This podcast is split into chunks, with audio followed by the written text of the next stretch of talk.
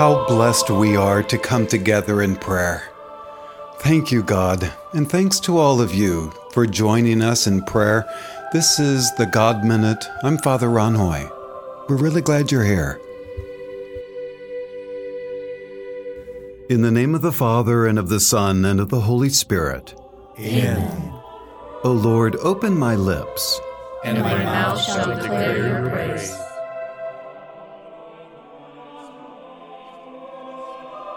Psalm 50 God ever present. The God of gods, the Lord, has spoken and summoned the earth from the rising of the sun to its setting. From Zion, the perfection of beauty, God shines forth. Our God comes and will not be silent. He calls to the heavens above and to the earth to judge his people. The heavens proclaim his righteousness, for God himself is the judge. Listen, my people, I will speak. God, your God, am I. Glory be to the Father, the Son, and the Holy Spirit. As it was in the beginning, is now, and will be forever. Amen.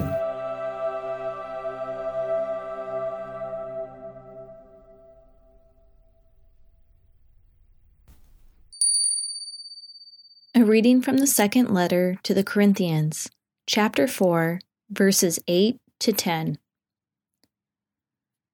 We are afflicted in every way, but not constrained, perplexed, but not driven to despair, persecuted, but not abandoned, struck down, but not destroyed, always carrying about in the body the dying of Jesus, so that the life of Jesus may also be manifested in our body.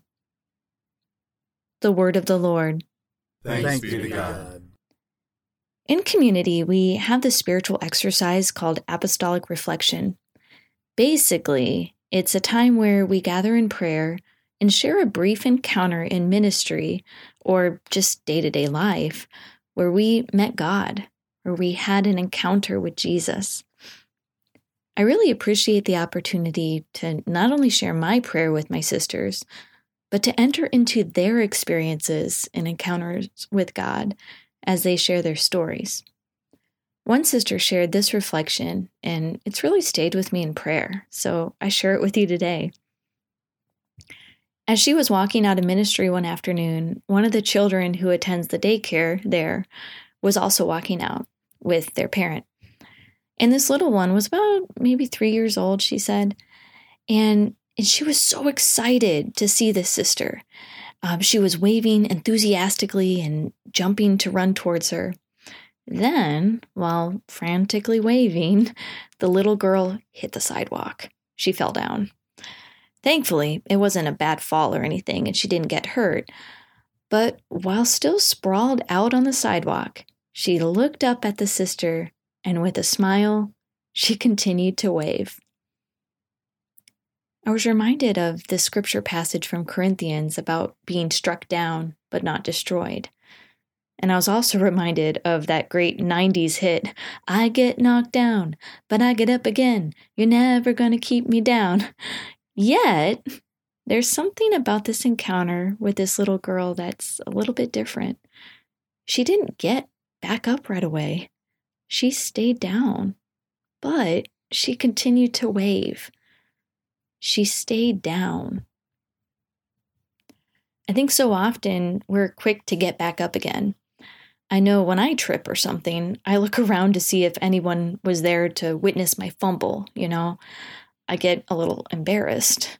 Yet it happens to everyone. We all literally and figuratively trip up, we stumble, we fall down. Yet, you know, even Jesus while carrying his cross, and especially the little children learning how to walk and taking their first steps, or even this three year old desperate for attention. But what do we do when we fall down? Sure, injuries can happen. We all know elderly folks, especially, get you know, really hurt by a fall. Little ones might get scared or startled when they fall, and they cry and they look around for their trusted adult to comfort them and make it all better. But when we do find ourselves struck down, or at the bottom, if you will, in a space of humility, do we quickly jump back up to a higher place and stand strong like it never happened? Or do we linger below for a bit and take in the view from a different perspective and maybe just keep waving and smiling like this little girl? So, next time you find yourself knocked down, take in the view from below and then get back up again. As our reading reminds us, we are always carrying about in our body the dying of Jesus, so that the life of Jesus may also be manifested in our body. Dying and rising, the paschal mystery.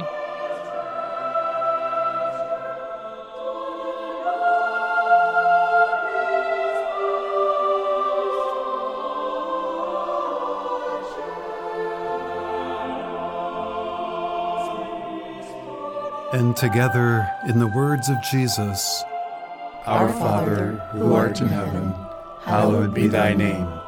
Thy kingdom come, thy will be done, on earth as it is in heaven. Give us this day our daily bread, and forgive us our trespasses, as we forgive those who trespass against us. And lead us not into temptation, but deliver us from evil. Amen. Let us pray. Father in heaven, you continually call us to lives of greatness and service. Teach us the path of humility and joyful giving that will transform the spaces between us and the world around us in your name. We ask through Christ our Lord. Amen. The Lord be with you. And with your spirit. May Almighty God bless you in his kindness, in the name of the Father, and of the Son, and of the Holy Spirit. Amen. Thank you for joining us in prayer today. Go forth in the peace of God, and we'll see you tomorrow.